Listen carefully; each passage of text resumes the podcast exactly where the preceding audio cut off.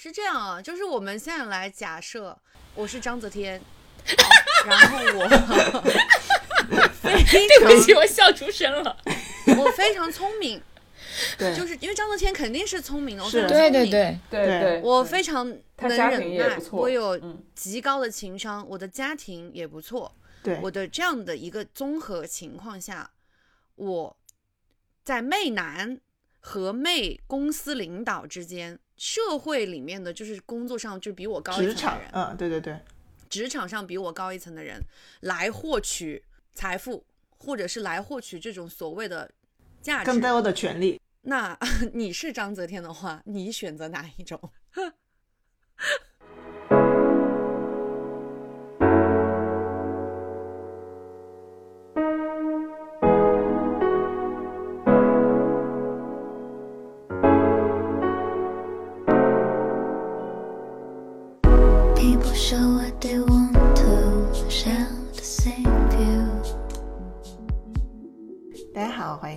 到 Plastic FM，我们是一档由四个长沙别发起的塑料普通话播客栏目。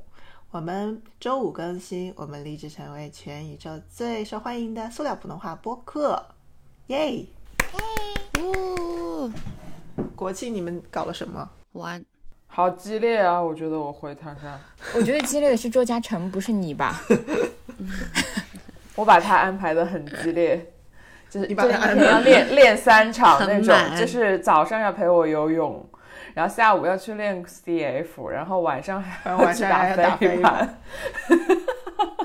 真的惨。我做不了的这两事情天让老公帮我完成，你的你的那个宗旨就是。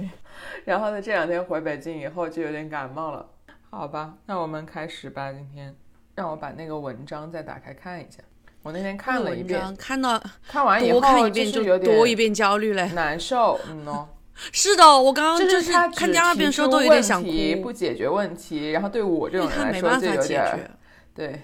可是他这些问题都没有办法解解决我啊。我能感受到他的纠解结，因为我也是这样在纠结，解决。但是我也没有答案，他也没有答案。但我觉得他这个记录很真实，就是因为他是一个比较长的心路历程，就是从他大学开始的一个总结。我们先先把这一篇文章是是什么说一下吧，我看看啊。成为女性主义者有什么用？对，发表在正面连接的微这个微信公众号上的，作者的名字叫刘一瓦，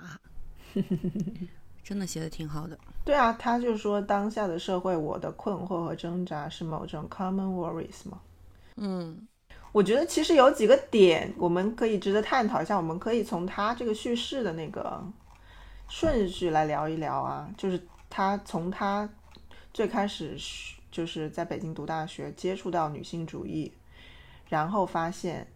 这个女人不是，我觉得第一句话就是女人不是天生的，而是后天成为的嘛，叫《第二性》里面的这句话。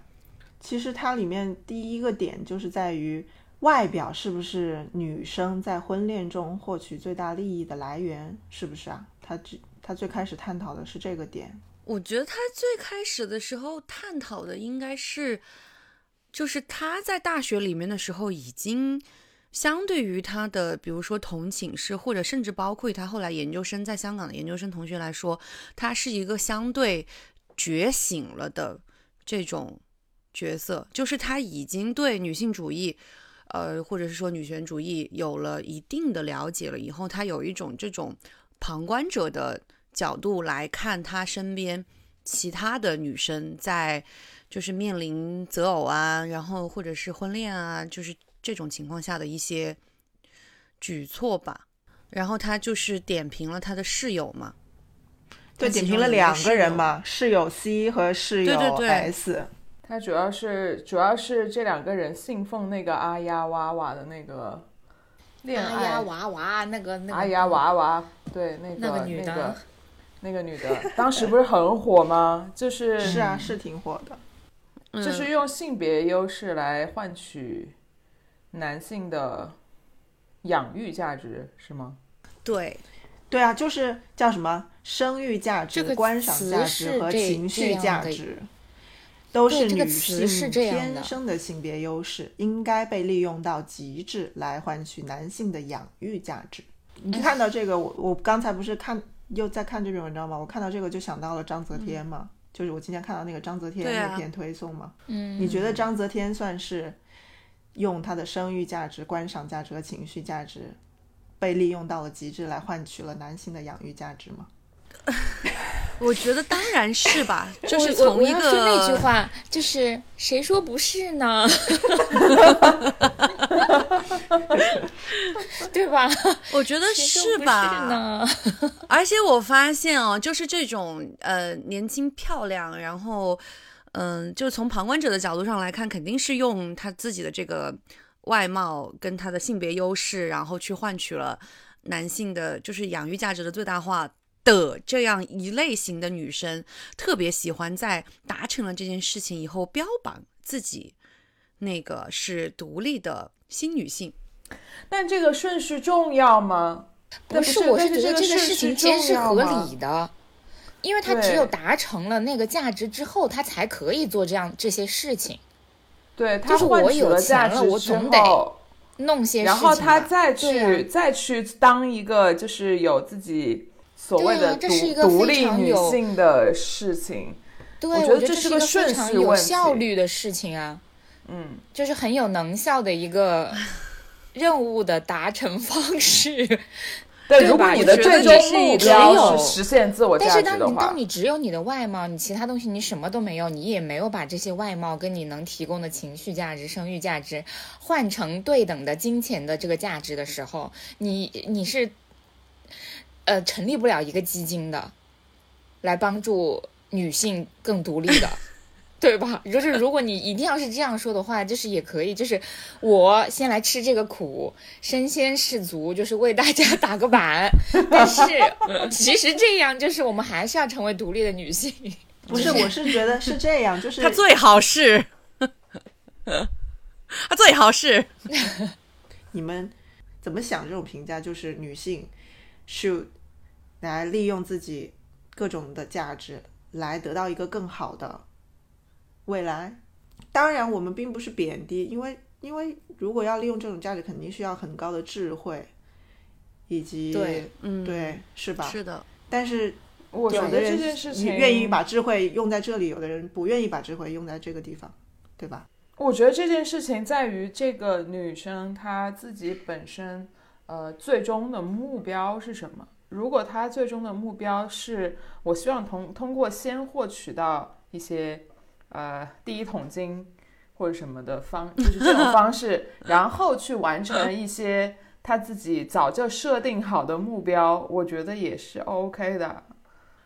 但如果他一 他只是为了生活的，就是为了被养，我觉得就嗯，怎么说，还是出于他自己本身的那个目的吧。他是不是一个想要追求所谓自我价值或者社会价值的人？嗯呃，我觉得我们的分歧可能就从这里开始了。是吧？那你说呗，对对啊，没有，我就是觉得不管他的目的是什么，就是如果他把他达成目的的，就是第一个选项设定成为了这个呃，用他的相貌、他的性别优势去换取最大的价值的话，就是在我来对我来看啊、我觉得是不 OK 的。现在的我来看是不 OK 的。嗯，对。无论他但是我最终的曾经最，无论他终极目标是为了实现自我 or not，他的这种手方式都是你不接受的。但是这个他通过通过就是怎么说，女性的特有的价值不是价值优势来换取的这些资源，和你通过你生下来你的学你的智商就很高，你可以读很多很多的书，去读到一个很好的大学，然后你找到一份很好的工作，这个你都是利用自己所有的优势来换取资源。这两个有什么不同呢？用女性的就不行，因为我觉得智我的智商不存在对立面啊，就是因为性别是双向的。然后你用智商是男性也可以，就是你们要讲求一个公平，就是必须是用也最公不是一个平的公平方法，不但是能但是我用我的智商不会对对我的性，就是对我这个同性别的人去产生性别上的压迫。那但是如如果不是用智商，而是你的家庭给你的资源呢？那这个对它也是中性的呀，那他对其他的阶级没有压迫吗？也是有压迫啊。有的，对啊嗯呢，是的，但是我觉得 还是不不能接受吧。第二，就我觉得这这就连了连到了他第二个问题啊，就是你你能接受比你你的另一半比你弱吗？就是你能接受你完全不能从你另一半身上获取任何的其他资源吗？只你能接受这个位置反过来吗？就是你来提供养育价值，而他来提供情绪价值、性别性别价值和这个生育价值。我觉得这个就嗯是第二个啊接下来的问题了。我不能，我不能吧？可能我觉得如果是屁空空口说，我可以，实际上实际发生到我头上，你不能。我觉得很难，我觉得很难。嗯，我觉得就是万事，就是就是对于一个就是呃，我的思想是非常传统的中国儒家思想，所以我就讲究一个万事，我觉得要有一个平衡。是是的，我不能接受就是你完全凌驾于我，或者是完全不如我，嗯，我总得在你身上涂一头吧。就是说，对啊，他给你情绪价值啊。哎，可对他他他给你情绪很多的价值啊。情绪价值哎，他帮你照顾家庭的所有东西哎，照顾孩子，哎，就是他在养育，哎，对我来说，我现在但是没有你要赚孩子。钱，你只需要赚钱，他来他来我也没有我想说的是我这个人有一个非常大的优点，就是我很善于提供情绪价值。所以你要是把我的工作给做了，然后硬要给我这种情绪价值，然后让我的价值没有办法也得到一个很好的发挥的话，那我可能也是会生气。我觉得就是我在思考这个事情的可能性的时候，就是嗯，在于我赚多少吧，就是我能够给多少。就是你自己的你自己的能力在哪里嘛？如果你的能力确实就是在赚钱上，那何必强求啊，对对对对对，对不对？是的，是的你，何必强求、强求自己再成为那个提供情绪价值的人呢？有另外一个人提供，不是也挺好的？对分分工。但我感觉。就是就是你从现实上看，我们四个人谁是那种真的是非常有是我们不 talent 是，在赚钱上的，对吧？但是属有人有吧？我觉得有有人有吧，有人是当然有人有能力的吧？嗯，或者有人不是说自己天也很没有吧会赚钱，他家里很有钱也可以啊，他只要有钱不就行了吗？就是他反正在某一方面，他不一定要是商什么女强人啊，我一年收入一千万啊，对吧？我家里三栋房子我也可以啊，对啊，我也可以找一个给我提供情绪价值的人啊。就是如果是女生的话，是是可以啊，就是我觉得这个事情，我觉得是这样的，就是我觉得情绪价值是应该是双方给都要给予的，就不能是一一直是我单方面向你输出，但是你不向我输出。我可以给的多一点，但是你必须要给我反馈。就我们肯定都是在一个比较极端的这个设定下去讨论这件事情嘛，因为这个世界上不可能只有零跟一百啊！你不是说我找老公是个机器人，所以我就没有任何情感极端的，就是没有任何情感。这个 极端的呀，就是我们就是说在家庭分工里面，目前嗯，就是传统上意义的分就是工，就是女生提提供大部分的这种情绪价值，以及承担嗯大部分的家务劳动。男生他可能因为效率的原因，可能因为他传统的就是这这种习惯的原因，他可能在职场上面会投入更多的精力，more than 在家庭上，对不对？然后我现在我们我的我们的我们的问题就是，嗯如果这个角色完全就是反过来，对啊，你能接受吗？对啊，我可以啊，因为因为这个事情是这样的，就是，嗯，我觉得在家庭里面两个人是谁行谁上，在哪方面嗯谁行谁上，对吧？嗯然后，但是如果说你是因为我是女生，你是男的，你不行，你也要上，那不行。但是如果确实嗯这个家庭里面我是女的，我行，或者你是男的，你行，这这更不不关乎于性别，关乎于能力对啊。，是，对啊，我觉们家得这个就就是又就是男生更更善于赚钱，对对对所以我愿意做那个提供更多情绪价值的人，但是也不一定是我一个人在提供，对吧？我觉得也 OK 啊，也没有什么好 judge 的，因为章泽天他可能也就认识到自己就是没有他的另一半，是吧？我们也不知道他刘强东给他提供了什么情绪价值，我们只能看到刘强东给他提供了 对吧？万一人家养育价值刑事案件万一对万一 人家。形形式价值。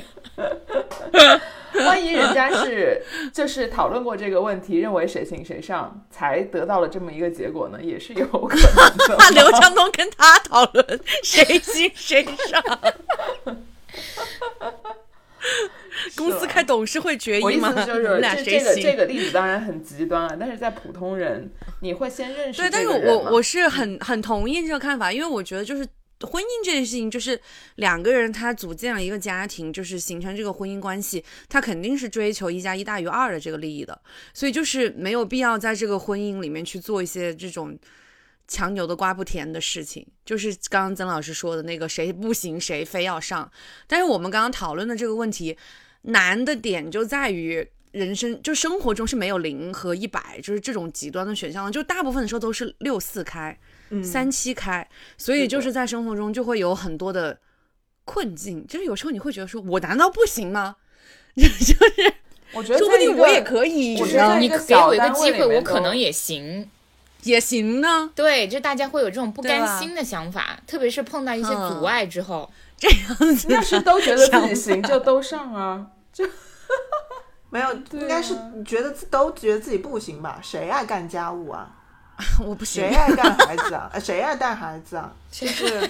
如果我可以出去，我跟你说，这个问题是这样的，因为因为因为因为我有这方面的一个问题，就是在于我非常看不上周嘉诚做的一切的家务活，还不如我自己做，因为他干活对还不如我自己做更有效率，我会有这样的困境。那你说我是爱干家务吗？我也不是，我只是觉得我行我上。对，就是你做更有效率这个嗯事情。但是我觉得咱们可以请人来干家务吗？对，也可以啊，对啊。但是又有又有人会说，你去请阿姨，你是剥削别人啊别的女性的剥削。那进行了压迫，这是他但这不或者是你喊请阿姨你是给钱妈妈的呀，给了他你是给一个工作他提供机会呢。对对是总比你剥削爸爸妈呀剥削妈妈婆婆对啊好吧？你剥削你的老婆是你没有给她工资的，然后你剥削你的父母你是没有给她工资的，但是工资对我请阿姨是付雇一了工资的，个阿姨，这是个更平等的关系对，对，所以我们应该请阿姨。是雇佣听到了吗 听到了，请吧。你在中国可以请阿姨，在外国请阿姨就很贵啊，还不如你自己做呢。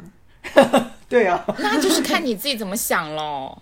在中国现在请月嫂也很贵啊，也就是就是对于大多数的女生来说，可能真的不如她自己做，或者不是女生吧，对于大多数的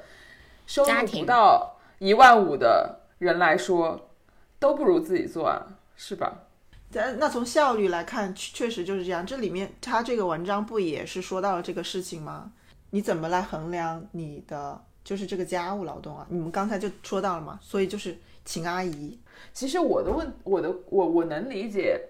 就是你们反对，其实你们也不是反对说这个家庭小单位里面就是女生做家务多一点，男生在外面事业多一点，而是你们在意整个社会对于这个事情的评价，对的，对吧？就是我当然我也我也很反对大家评价这件事情，因为我不希望大家一只是因为你们两个的性别而不看到你们家庭内部是因为你们合理分工的结果，你说章泽天要做家务吗？不用，应该不用。这是他用他的美貌和性别优势换来的养育价值，哎，他他虽然嗯，是这样的一个被养育的状态，但是他不用做家务，哎，他可能也不用自己带小孩。对啊，我现在觉得我被刘强东这个阶级的人压迫了。你 为什么？你说因为他真的太有钱了，真的是为所欲为。没有啦，我觉得就是回到前面，我觉得曾老师提的那个点还是很好的，就是为什么我们觉得，呃，就是女性用这个性别优势不行，但是，呃，原生家庭可能带来的这种家庭阶级本身，就是你自己本身阶级既有的这种优势，又是可以的。它其实都是一个先天的嘛。家庭家庭阶级的那个叫什么？我我其实也觉得不行啊，就是社还是社会不公平的那个一个表现啊。就是比如说你你家里很屌，然后你也 你也很屌，我也不会高看你一眼啊。就是你如果是利用你的家庭资源得到了你现在的资源，我也不会觉得你是一个很很屌的人啊。那我，但如果说是这样，就是另另外一种问题的问法。如果你是一个很美丽的女生，但你就非要找一个穷鬼，因为你觉得如果用了你的美貌找到一个富人，你就是利用了性别优势。然后或者说你本来你就生在一个很有钱的家庭，那你就非要非要把我所有万贯家财全都散尽，然后从零开始，这也不是一个正常合理的要求，对吗？对但是我觉得女生的那个她不应该是这样了，不是说她一定要找一个穷鬼，她才就是她应该是把自己的脸划花，就是毁容。她就是要把自己所有的女性特质全部破坏掉，束胸，然后剃寸头，然后把脸划花，然后再增肥，可能五十斤，最后她就成为了一个 T。哎，但是我就是问你们，你们有没有利用过自己的性别优势来达成一些自己的目的过？有，我我实话实说，我当然是有的，嗯，我好像真的没有哎。没有一点吗？我觉得我很难吧，我很难被男性就是完全的视为女性。对这就是我们两个的问题印象我觉得我们两个，我觉得我们两个是因为没有吃到过性别的红利，所以我们对于这个吃到性别红利的人，那我不得不，说，我还是浅浅的也吃到过一些。没有不不，我觉得我觉得李冉冉肯定吃到过的比我多，因为我肯定才是吃那到过吧，个，大家都对我才是那个非常个性比较强，因为我从小也被不是从男性保小啦护的。就是从大学开始，就是经常有时候就是往返北京坐飞机或者是坐高铁的时候，就是因为他行李架都在上面嘛，我都会就是前眼就是一出箱子举不上去去的戏，然后就是让别人帮我搬呢。就是这这其实这是非常小的一个事情，有的人都会主动帮你搬，但这就是你应利用了自己的性别优势啊。从这我从来没有，我上飞机都是去帮别人拖箱子的。就我看有的人举不起，我就哎，然后我来，就是这样子的。好吧，但就是类似于这样的事情，其实大家肯定生活中是是有的会有很多的，而且我我而且不会我觉得这有什么问题，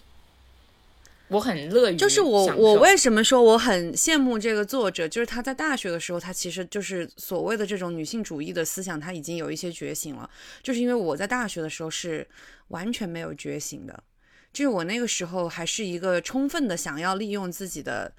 性别优势和女性特质去获取 相应的价值的这样的一个状态。所以我之前也在就是之前节目上面也讲过，我就说我以前找男朋友的标准就是希望男朋友有钱嘛。就我其实没有过过苦日子哦，就是按照我的原生家庭来说，我是没有过苦日子的。嗯，当然，我爸妈也不是说那种在我小的时候就拼命的给我钱，就是我刚上大学的那一段时间，可以说是我人生中就真的是没有什么对于钱的概念，但是又渴望过上另外一种生活的时候，所以我那个时候就自己又没有赚钱的能力嘛，因为在学校里面就会把希望寄托在。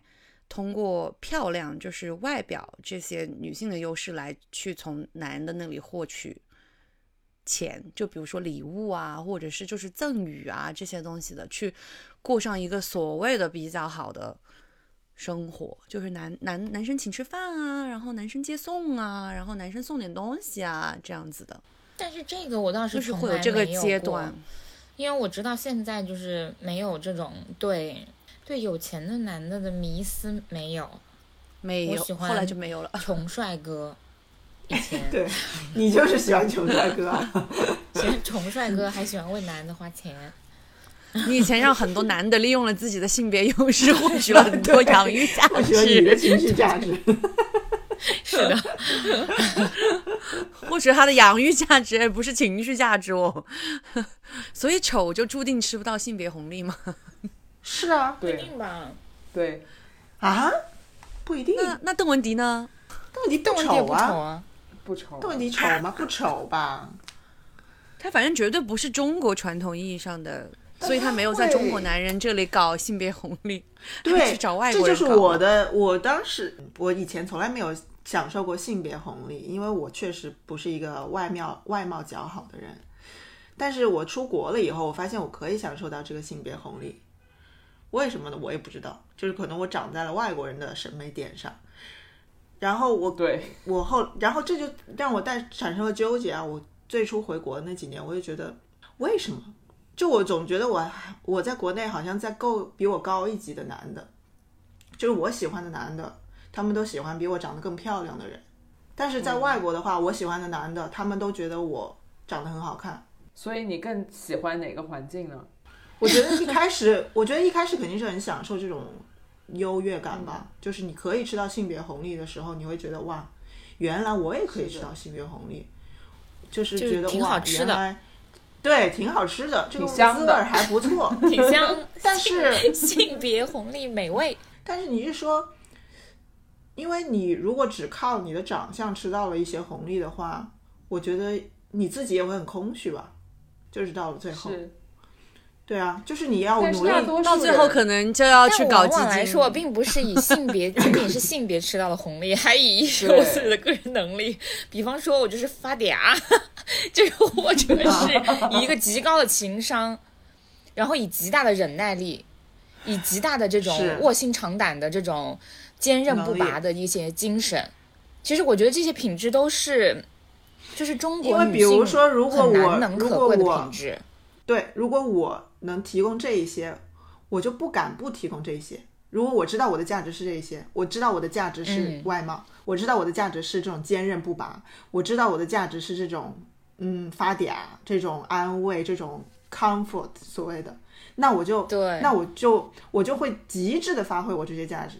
然后，所以我我觉得没没有人会不为这件事情感到焦虑吧？如果你细想的话，就是如果我有一天我不想坚韧不拔呢，我不想我不想维持我的外我我的外貌总有一天会改变啊，岁月就是会改变人的外貌啊。我更年期的时候，我可能也做不到，就是 你别说更年期好吗？我就说句实话，我你说我从我读大学到现在，我已经有了很大的改变了。对呀、肯定是外貌肯定我已经改变。再也没办法对对对男人演戏了，就是现在跟他演一点点，就是不能演整套了。你说你的情绪，你你这种坚韧不拔，你这种发嗲，你也是有时候你是你是要掩掩掩盖着你心中其他的情绪吧，是吧？是这样啊，就是我们现在来假设我是章泽天，然后我 非常我笑出声了。我非常聪明，对，就是因为张泽天肯定是聪明的，我非常聪明，对对，对对。对，我非常能忍耐我有嗯。极高的情商，我的家庭也不错，对。我的这样的一个综合情况下，我在媚男和媚公司领导之间，嗯，就是去去媚一个所谓的这种社会里面的，就是工作上就比我高一职场层的人，，嗯，对对对，职场上比我高一层的人来获取财富，或者是来获取这种所谓的价值更。多的权利。那 你是章泽天的话，你选择哪一种？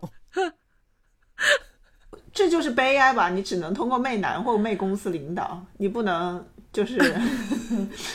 对你不能就是 be yourself，然后对呃不媚不媚。我觉得也不是媚公司领导吧，换一种说法就是你。呃，服务提供价值提供提供你自己的那个对价值来对对对对价值价值就是就是你的价值报酬，嗯。是的，是的，是的，是被公司，就是你的这种品质以及你提供的价值，either 是被一个凌驾于你之上的男性在通过婚姻关系来压榨你，或者是通过工作关系来压榨你，对，就是雇佣 雇佣关系，雇佣关系来压榨压你，榨你，好惨哦！来压榨你，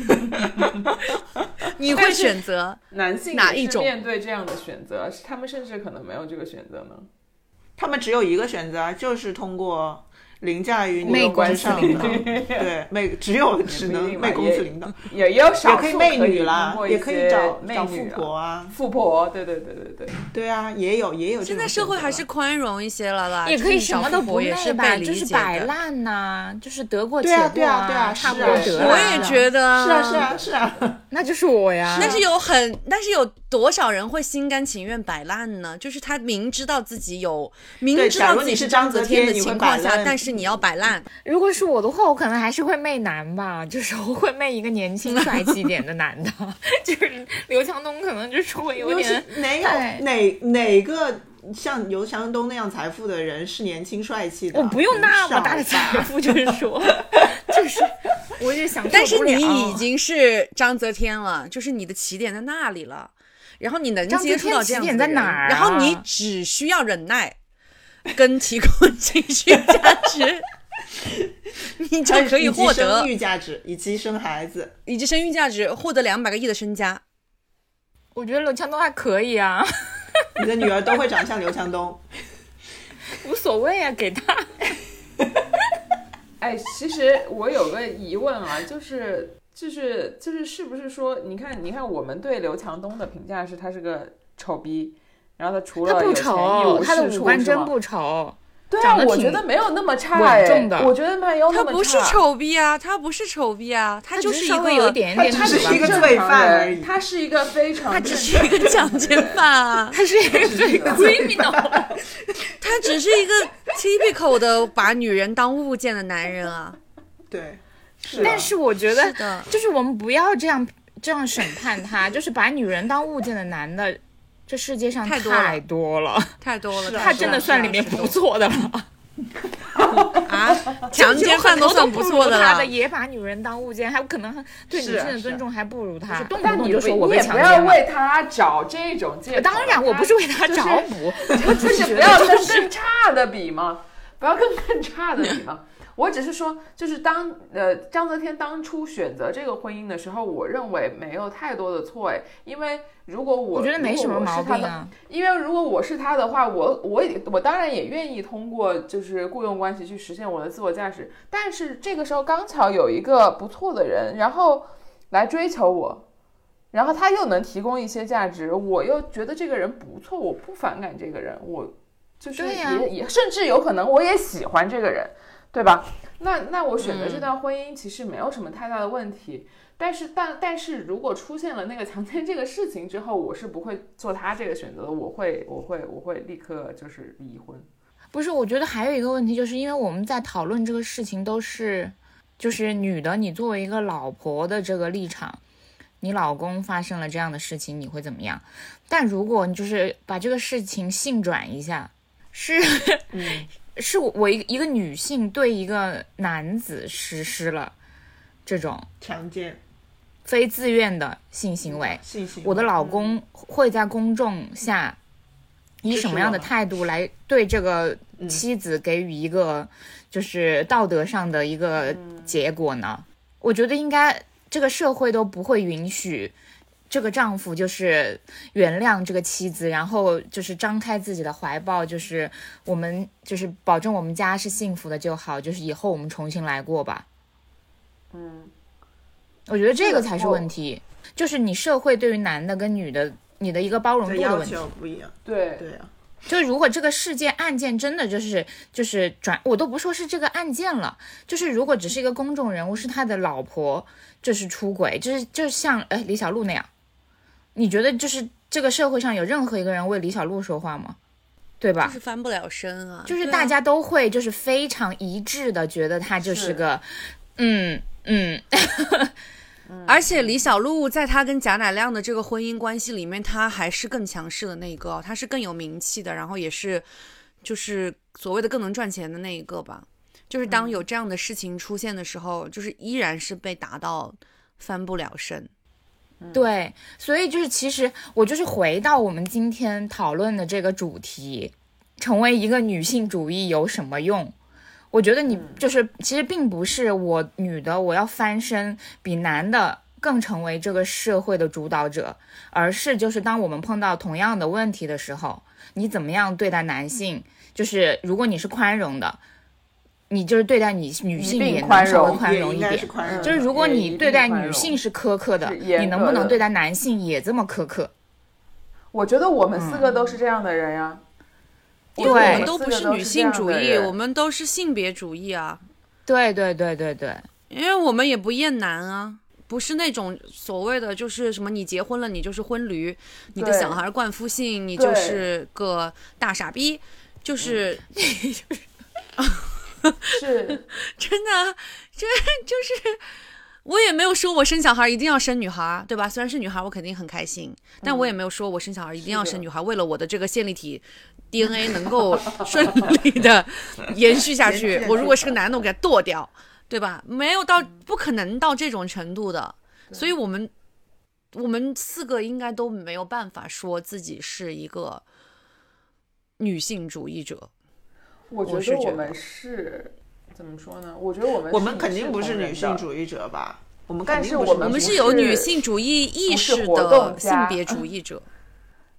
就是就我觉得我们都是有意识的，对，有意识但不付诸行动嗯，有的人意识的，这期节目开始也也不能说也不能说。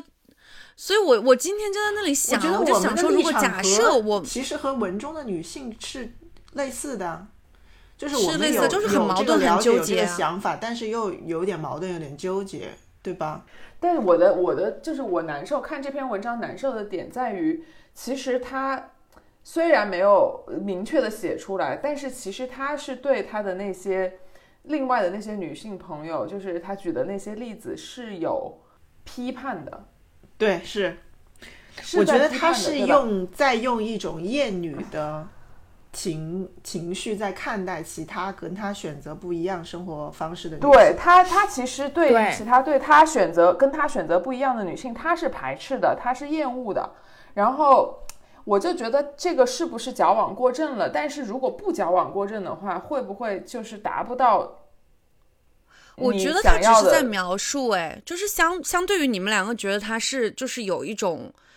贬低的这种情绪来看哦，我觉得他是在描述，因为他后面的时候他说到了，就是他作为一个性别研究者，他自己去结婚去生育以后，他同样的来收到了来自就是他这个群体里的其他那些不婚不育的女性，就是他觉得那些人是所谓的就是更。高人一等的，在他们这个圈子里面的这种感觉，就是他也是很直白的描述了出来。我觉得他就是他讲的这种对这种关系吧，其实也是他自己的一种矛盾。嗯，就是他觉得这是一个打破不了的东西，就是他也是用调侃的语气在说，就是他们这个圈子里面的顶层是那个女同性恋嘛，然后是男同性恋嘛，就是性别研究这个这个群体里面的，就是当然就是排除异性恋啊，对，其实然后然后他就就我觉得，就是我自己现在的矛盾，就是感觉不舒，感觉到非常矛盾的点就在于，我其实不喜欢听到这种就是有厌女情绪的这种这种论，就是描述甚至论点，让我觉得就是过分的女性主义会让我觉得，哎，我现在想要结婚，我老公比我能挣，然后我现在想要生小孩，我就错了，我就我就不是一个独立的人了。但是我是啊，但但是由于这些矫枉过正的观点，对我觉得有很多极端的人，他就是会把你打成婚不是啊驴嘛，对啊就是，会把你打成。但我觉得两边两边都不可取，你知道吗？我觉得两边都不可取。是，我是觉得厌男也不可取，厌女也不可取。嗯，但是实际上，我们的生活中绝对是厌女的情况大于厌男的。是，关键是你的对吧同性对你的那个厌女的情绪是另一方面的施加的压力，不仅是就是你的同性对你所以，所以所以我。我为什么嗯说他就是他这篇文章，他我觉得他并不是一个厌女的情绪，因为他在后面的时候，他还是有说，他就是说，作为一个女性主义者，甚至是作为一个女性，就是你不管怎么做都是错，就是都会被人批判，就是你永远听到的就是批评的声音大过于肯定的声音。就是因为他自己就是作为一个选择了去结婚生子的女性主义者，他就在他这个圈子里面肯定是要被批判的，因为他说他那些学术圈子是里面他自己的人还发短信，不不不，我认为他是他自己首先对于这个事情有一个不平等的判定，他觉得他自己已经低人一等了，他才会觉得别人这么觉得他。如果她是一个从内心非常坚定的认为我是一个结婚的女性主义者，但我并不比别人低一等的话，她不会觉得别人对她是一种评价。因为对，因为他就是说，所谓的这种女性主义者，都是得与家庭脱钩的。就是他他他在文章里面他也写了，他就说他崇拜的那些女性主义者都是选择了不婚不育，所以就是说他有一个目标，就是他有一个那个靶子，就是就是得是不婚不育的人才能成为一个不折不扣的女性主义的学，你纯粹的女性主义的因为确实所在，以他因为为他确实婚姻其实是挺剥削女性的，婚姻和生育其实就是对女性的价值的利用吧。其实我现在如果破除这个制度，我不是我破除，就是我 就是你 我就是没有婚姻我制度果没有自己的一些实验、一些实践，就是不按照这个制度走的话，其实就是如果自己够坚强的话，就是别人批判我，我听不进去的话，对，也是可以的吧？可以啊，当然当然父当然母双亡更可以对啊啊，所以你就是你就没有被剥削啊，你就是你就厉害啊。它只是哎但是你的你们说就父权制度的以后会不会有一个人类主义者？就是也是反婚姻，因为婚姻就是违背人类本性的。对，有很多人是这样的，是是是，是啊，我觉得就是我们选择不婚，并不是因为我们是一个女性主义者，而就是我们是想当一个人类。嗯对，是。哎呦，你已经把自己正常的划为人类。主义者啦，李冉冉。这是人类，人类。对，所以想其实做个人，对，所以其实我不能理解的是，就是如果选择了婚姻，或者是你不选择婚姻，你选择生育，这就不能作为一个女性主义者或者是人类主义者吗？但是我觉得，因为因为应该是这样的，就是因为像女性主义或者是争取女性的权益这件事情，其实现在就是因为是它刚刚开始蓬勃的时候嘛，所以就是当一个事物刚刚发生的时候，我们要用比较极端的力量，就是让它，一下子我像火箭爆发一样那样子。对，所以你必须要用很极端的，就是能引起争议的东西，然后让来让它吸引到更大的这个人人们的注意力吧。这有点像讨价还价吧。现在你其实就像心理预期值是六十分，但是你要跟人家对说我先一要八十一上来就，说这个东西买吗？二十块买不买？对吧？你就是把价压到最低。对嗯，对，现在我觉得是这样，就是感觉嗯，他说他崇拜的女性主义者大都选择了不婚不育，甚至拒绝家务劳动。嗯，我觉得这是因为在现在整体的这个社会体系下，对于生育的价值以及家务劳动的价值没有一个很好的承认的体系。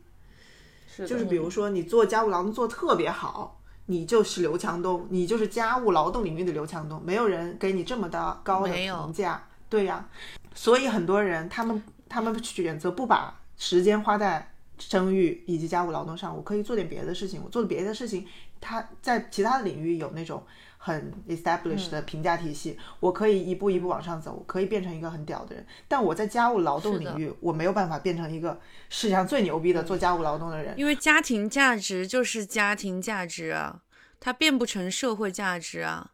但是实际上，你每一个家庭的和谐，会不会对社会的进步产生一些价值呢？这个就是为什么要有家庭，呃，就有婚姻制度啊，他就是希望社会就是变成为了就是为了社会更更稳定单量量化的呀走啊。比方说我很会谈恋爱，谁会觉得我是个恋爱专家呀？对吧？对谁我怎么但是大家都愿意跟你谈恋爱啊，对吧？对，但是这个人在社社会上，我并不的价值是能让这个东西变成量化。对大家都公认的价值，那这个东西就是没有价值的。这个是世界上最会谈恋爱的你人，我只是就是在就是在我觉得这个事情，这个事情也关乎到自己认可的问题，因为你觉得大家不认可你的恋爱价值，所以你觉得你的恋爱价值不是价值。我没有我觉得就觉得你不我大从你这个家很认可，我谢谢大家认可。我从你的、但是这个个世界上确实是有恋爱专家这种人存在，哎，不是但是就是这个是我要把这个我的本事再交给别人，做一些培训的事业，就像那个阿 就是丫娃产生价娃一样，值，对，产生价值。就阿丫娃娃，对我要就是所以他如果去培训别人做家务，但如果你自己内心是一个对这件这个事情的价值非常笃定的人呢，你就是比如说你享受到了很多谈恋爱的乐趣，给你自己带带来了快乐，带带来了各种各样的，就除金钱之外，呃，或者是包含金钱的这种价值，你自己对这件事情又非常认可，我跟你说，然后你越就不在意别人怎么说。你就越像阿丫娃娃，我以后要变成阿丫鱼鱼，是吧？所以，哎，我理解了。你们有没有发现，就是很多女生最后都变成了专家，就是变成那种出书的，就是教你怎么美容啊，然后就是那种怎么怎么就是穿搭啊烹饪呐、因为他只有是这样出书，然后把自己当做一个小领域的专家，我才能真的换取这个价值，有这个价值社会对我的价值的肯定。是的出，书去吧，你知道吗？那天我看看那个。呃，小姐不吸地，你们认不认识柴智屏？就是当时嗯造了这个 F 流四的那个人。园，对啊，你知道他现在在做一件什么事情吗？他出了一本书，然后那本书的内容是教人怎么用泡沫轴，放松就是我们放松的那个泡沫轴。他们台湾话好像是叫滚筒还是什么的，然后就是他那个标题可能就是什么“滚一滚，年轻十岁”之类的吧。连柴智屏现在都在挖掘自己这种细分领域的社会价值了，女性朋友们觉醒吧！真的。然后他那本书就是，然后他那期节目的设定也非常妙，他就请了三个呃台湾男明星，就是中间可能我们认识的，就是有那个王阳明。那个大帅哥就是萧亚轩以前的某任男朋友，然后就有请他们来，然后就是跟柴智屏做一些那种 莫名其妙的互动，然后最后就是柴柴智屏教他们三个人滚泡沫轴，泡沫轴，这难道不是女性站起来了吗？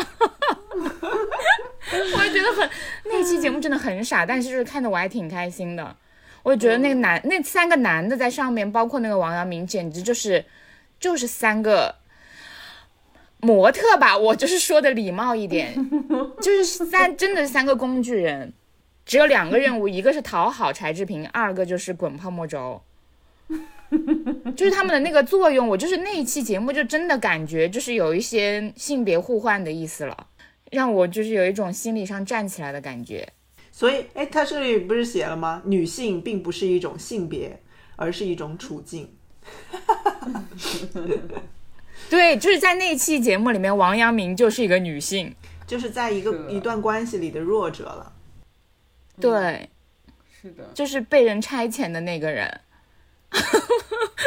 但是你这个这个是这篇文章吗？最后有提到，就是一个关系里面的弱者，如果是男性，他也不认可，也不接受。我感觉是这样子的。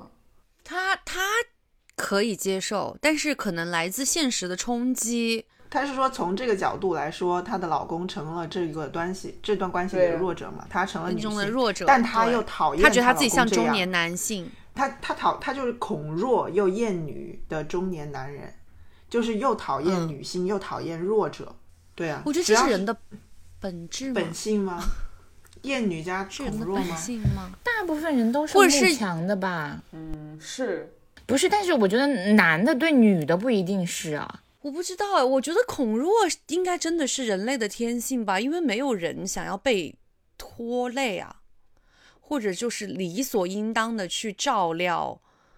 另外一个很多人吧。如果就是男生会觉得就是有一些比较传统的大男子主义的男生，对他能支持的对人啊。会希望是照顾另外一半吧。我之前就是突然想到一个事情，就是我不是前一段时间回了趟合肥嘛，然后就是跟周家成他们家人吃饭嘛，然后就期间聊天的时候，然后周家成的爸爸就 可能是在网络上看到的段子吧，反正就是作为一个一笑话一，个一个故事跟我们说说，也说餐桌那个谈资，说说现在说说现在男生不愿意结婚的原因是因为外卖太发达了，他们不需要女生会做饭了。是啊，嗯，然后然后你就感觉被冒犯到了，是不是？对。然后我 当时就想，就是我其实已经说出来了，我说不一定是男的不想结婚吧，我觉得女的比较不想结婚。我我是觉得现在男的女的都不想结婚的原因，是因为都没有准备好去负担，就是有多一个人的生活吧，就是各个方面都，因为男的现在可能也不想把自己理所应当的当成那个所谓的强者，特别是在这个女性主义的浪潮的觉醒下，嗯，我觉得可能或多或少的也有一些男性就是受到了某某一些 方面的影响，嗯，就是比如说他会觉得，我现在作为男的，我就是我也是女性主义者，所以我不要买单，对，我不就是想养我们要婆可 A 能。A，我不想对我也不想养，我我也就想差不多，对吧？但是在差不多的情况下，你又很难，就是有这种完全不依附的情况下，就是或者就是说你们两个人特别特别的独立的情况下，我觉得是很难去组建一个家庭的，就是去去考虑结婚这件事情，因为婚姻，这要聊到婚姻了，我觉得婚姻就是要利益最大化，对吧？就是你是为了社会的稳定，为了这个国家的和谐，呃，嗯为了就是你们一加一能大于二，所以你才去做嗯这件事情。但是就是现在大部分情况下，就是大大家恨不得就是一你的加一卡是你的，大，我的卡是我的，对，一加一大不了二，是的，就是感觉，甚至可能等不了。二。那如果我结婚跟我不结婚，可能也没有差到哪里去的话，我为什么要去投，就是去投身于这样的一种关系，然后同时还给我自己带来了很多不必要的麻烦。麻烦，因为你不是只跟这一个人结婚，你是跟他以及他代表的所有的社会关系去结婚的呀。是我同意，就是如果不就是一加一没有到大于二的程度，或者是甚至小于二的时候，你就宁愿不选择结婚。我也非常同意这个观点，但是我不能因为同意这个观点而去批判那些得到了一加一大于二的人。不，我是觉得，就是如果是真的要有婚姻关系的存续的话，那他就是他理所应当是要一加一大于二的，不然，因为不然的话，你去做你做这件事情干嘛？对吧？这个是我的理论，就是我觉得你两个人如果决定是要结婚来共度一些日子的话，嗯那么你们就是就是肯定是需要在这个关系的基础上产生一些收益的。我的理论是，如果不是这样的话，那何必呢？我结婚之前从来没有想过我和吴鲁要一加一大于二，哎，你知道吗？就是我每次跟我妈提出这个理论的时候，我妈就会说：“那这个世界上还有爱情啊 这个时候就有爱情了，给你？”介，绍那些她说你们不伦不类的人的你们时候没有爱情。你们相爱就理所应当 要结婚啊，要结为什么呢？为什么相爱就理所应当要结婚呢？理所应当要结婚吗？对啊，我不就是这样做了吗？哎哎哎，可是为什么？你先想一想，为什么相爱就必须要结婚呢？相爱就不能一两个人一直谈恋爱吗？就没有必要？没有啊，因为那时候我还小，我觉得差不多就可以结婚了吧，大家都结婚了。然后后来我也是很理所应当的，我不相爱了，我就分开了。离婚了。对，我认同，就是就是婚姻肯定是让一加一大于二，不要不然没有结婚的必要。但是从我个人的角度来说，我跟吴鲁结婚之前从来没有想过我们俩的结合会对我们两个都会有帮助，就觉得就是你没有以这个为前提去结婚，你没有想这件事情。嗯。是的，但是事实上，你在选择的时候，你肯定是感受到了非常好的感受，就是 就是你没有去量化这个事情，但是你感受到了这个事情。就是你我觉得们两个还有一点一加一是小于二的。我我可以说非常感性的话来解释这个，就是当你发现了爱，就是你爱一个人的时候，就是你自己感受到的能量其实是更好的，你对你自己的自信自或者是你会对自己的认可是更高的。你这时候你已经大于一了，所以你们两个一加起来肯定大于二。或者说是你没有考虑他是不是大于一了，但是你自己肯定感受到你大于一了。他可对他可能还是个一，但是你他是不是三了你不知道，也 不所以你们加起 care。来也是大于二的。所以这就是有有爱的必要性吧，就是它的存在就让你觉得你更好，嗯，就已经分数往上涨了一些。对吧？他但是实际上就是在没有爱的前提下，可是这个不一定要结但是爱会啊消失哎，但是爱会消失首先，第。一二会消失，但是而且也不一定要结婚啊。就是你这种自我感觉两，如果你跟一个人在一起，你自我感觉变得更好了，你就持续跟他在一起就好了，何必一定要就是登记结婚呢？对吧？这个是对，但是我们不就是被这个婚姻制度给毒害了吗？给捆绑了呀，就是一个就是因为所所有的东西都是在告诉你，爱的、爱的尽头是婚姻啊，对吧？你们还要有爱的结晶，在婚姻的制度的保证下，你们生了一个小孩。我觉得婚姻制而且度你就是，而且所有的制度都是基于你结婚来设计的。我觉得婚姻制度是基于为了社会的稳定了，就是不要对啊一天到晚对对啊短扯皮搞这些事情。对，我觉得婚姻制度根本不保证爱，因为爱它就是会消失的，是的就是婚姻制度它是保证不了爱，它只能保证利益。直白，所以就是你你你再回到最开始的那个地方，那就是虽然我们现在相爱，但是我们其实是可以选择不结婚的，对因为婚姻制度保证不了爱情，婚姻制度只能保证利益，所以我们在保证利益的前提下，我们就肯定是要去选择那种一加一大于二的东西。如果没有一加一大于二，那就不结婚。所以这就是为什么不结婚的原因，不是因为厌男，不是因为男的不行，也不是因为我不行，也不是因为我生不出小孩，也 也不是因为我没有价值，是因为还没有找到一加一大于二。但是就是这个文章里面最后那句话，实际上他在否定一加一，就是就是不是这篇文章啊，就是他说的所谓女性主义者不应该生育和结婚这件事情，实际上是在否认一加一大于二这件事这个选择。因为他觉得可能没有这个制度的话，就是女性单做这个一能产生的价值，可能比在家庭中去一加一大于二，就是他提供的那一部分的价值要多。嗯，嗯，哦，就是比如说一加一大于二，那可能比如说一加一等于三的情况下，他觉得女性在家庭里面可能比如说产生的价值就是女的，比如说零点三，男的零点七，这样子去凑成了一个一加一大于二。但如果女的不女性不投身于家庭的话，她自己一个人去社会上去成长，或者是在学术领域，在她各自的领域里面这样子去成长的话，她这个一可能可以变形成成更多。无限。但我的哦反思是在于这种观点，它是不是太自大了？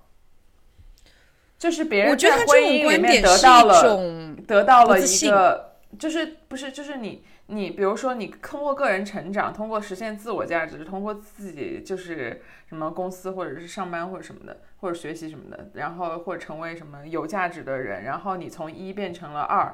和你才在婚姻里面，然后你加上另外在另外一个人的帮助下，也你也得到了二。但但但是你认为这个赚取的这个赚取的这一部分，你的就比别人的更有价值？我觉得这个是我的反思。对对对对这是不是一种自自大的表现？我觉得是这样，就是如果你如果你把你放在现在这种社会评价体系上，它不自大，它却它就是被这个社会评价体系嗯捆绑、呃那个绑架了捆绑的。但是如果你自己认可你自己价值，你自己的体会是，无论我是通过工作得到了二，还是通过家庭的付出得到了二，我的那个成就感是一样的话，我觉得一样的，我觉得、嗯、对他，这是他所期待的一种情况，但嗯是不是他能得达达到的一种情况吧？我觉得他的意思是这个吧，是吧？就是如果你自己得到成就感是很好的、很 OK 的，我觉得这何乐而不为呢？是吧？是啊，我就觉得他不是自大了，他他其实隐隐约约他有一点不自洽，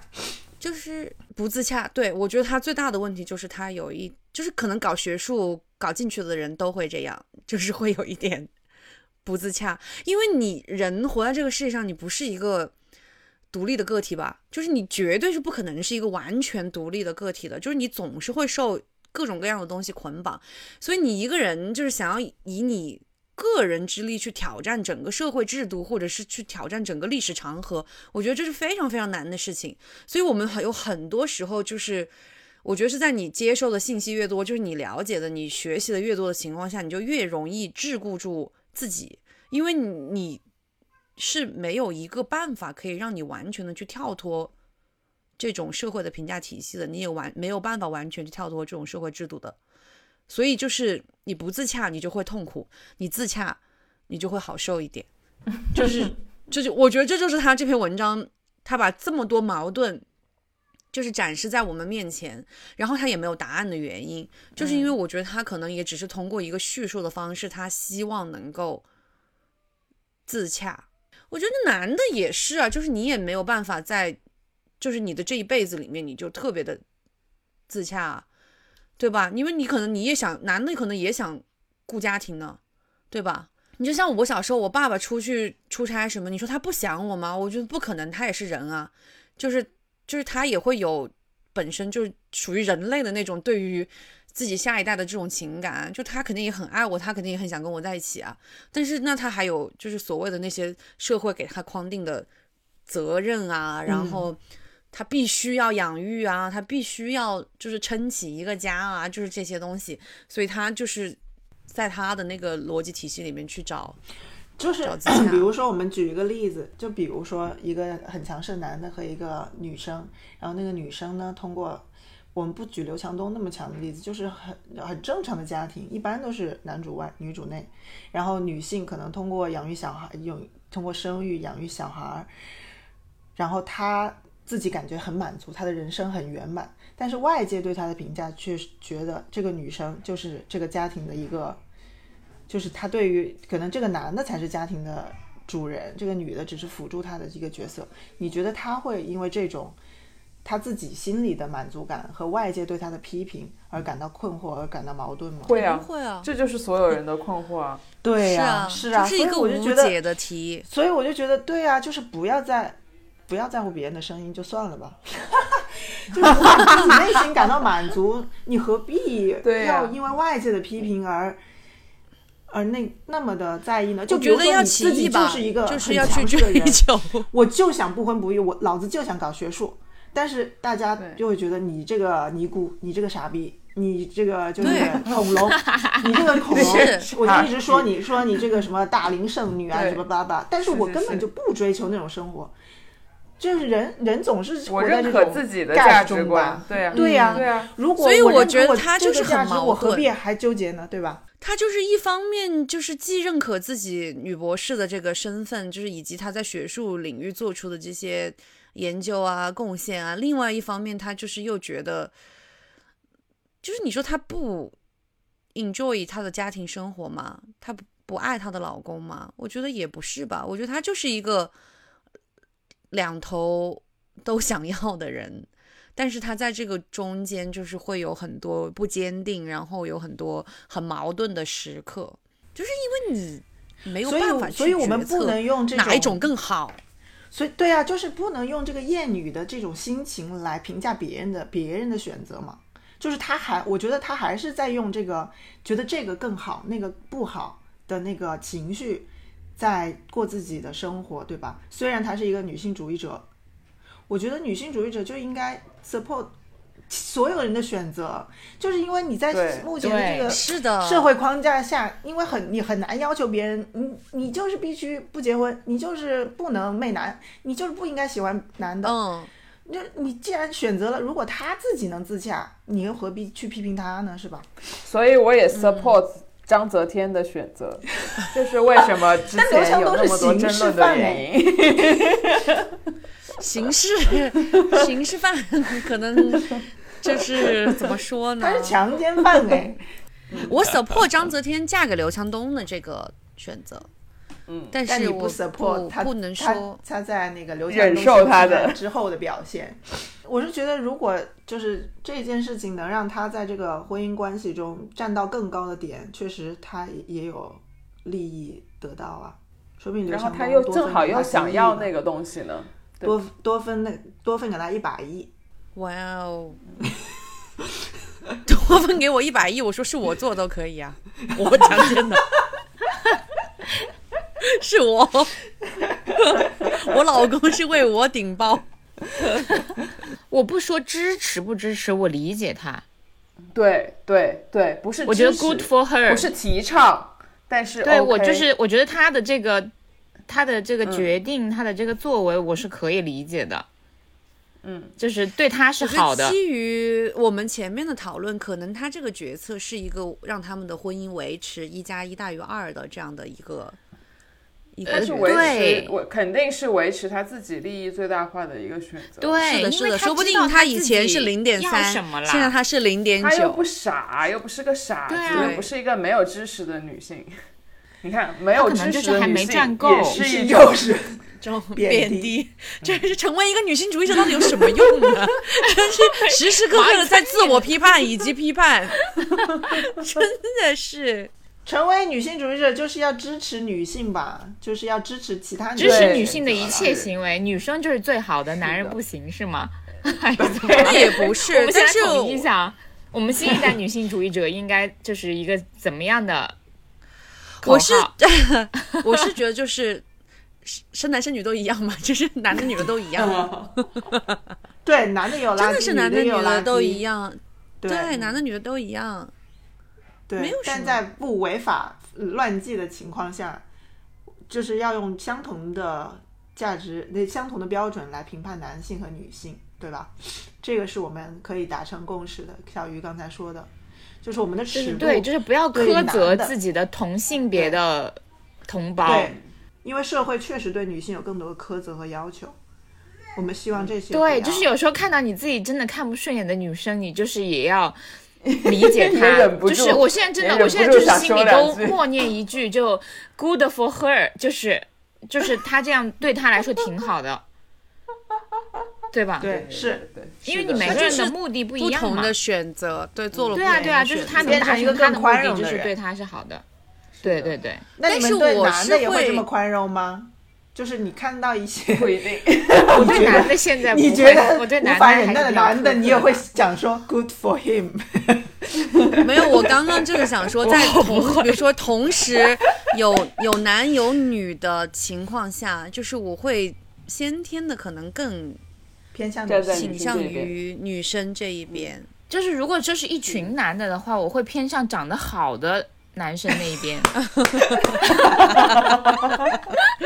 让他发挥一下他的性别优势，是吗？对呀、外貌优势，嗯，然后我们这个那我可能会喊他们把裤子脱了看。看吧。对，所以我们就是先要对男性也苛刻一点，就是为了长我们这个女性主义一点气、那个气焰。就刚开始的时候可以极端一点，就我们现在还在报价阶段，男性苛刻一点，对男性苛刻一点，对啊，对男性苛刻一点，对女女性宽宽容一点对男性苛对刻一点，对对是对对，对，好的，今天达成的共识就是，我们要对女性宽容，就是对男性苛刻。苛刻。苛刻 但毕竟我们还在一个发展的初期。男女平等。对，生男生对。女一样好。是的，对，男生女生一样棒，但我们会对男生更严格一点。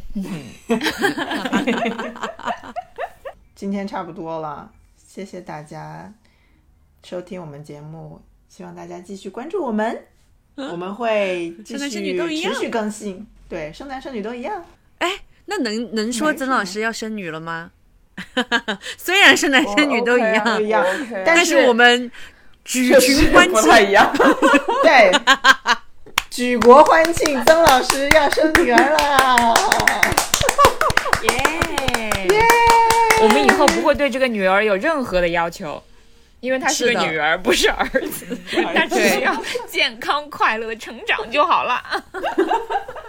我刚才还想讨论一个，对，刚才还想讨论一个问题，男校和女校你觉得，男校和女校这个问题，女性女生会因为在全女生的环境里面会变得更优秀吗？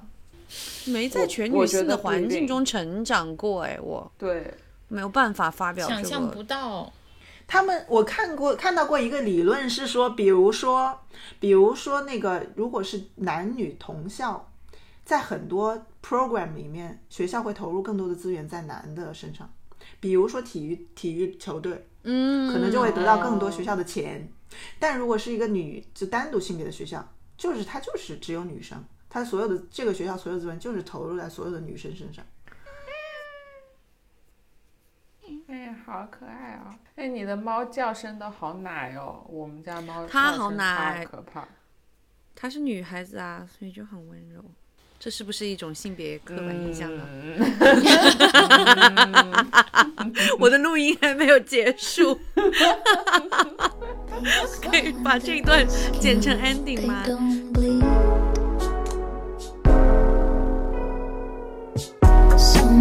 the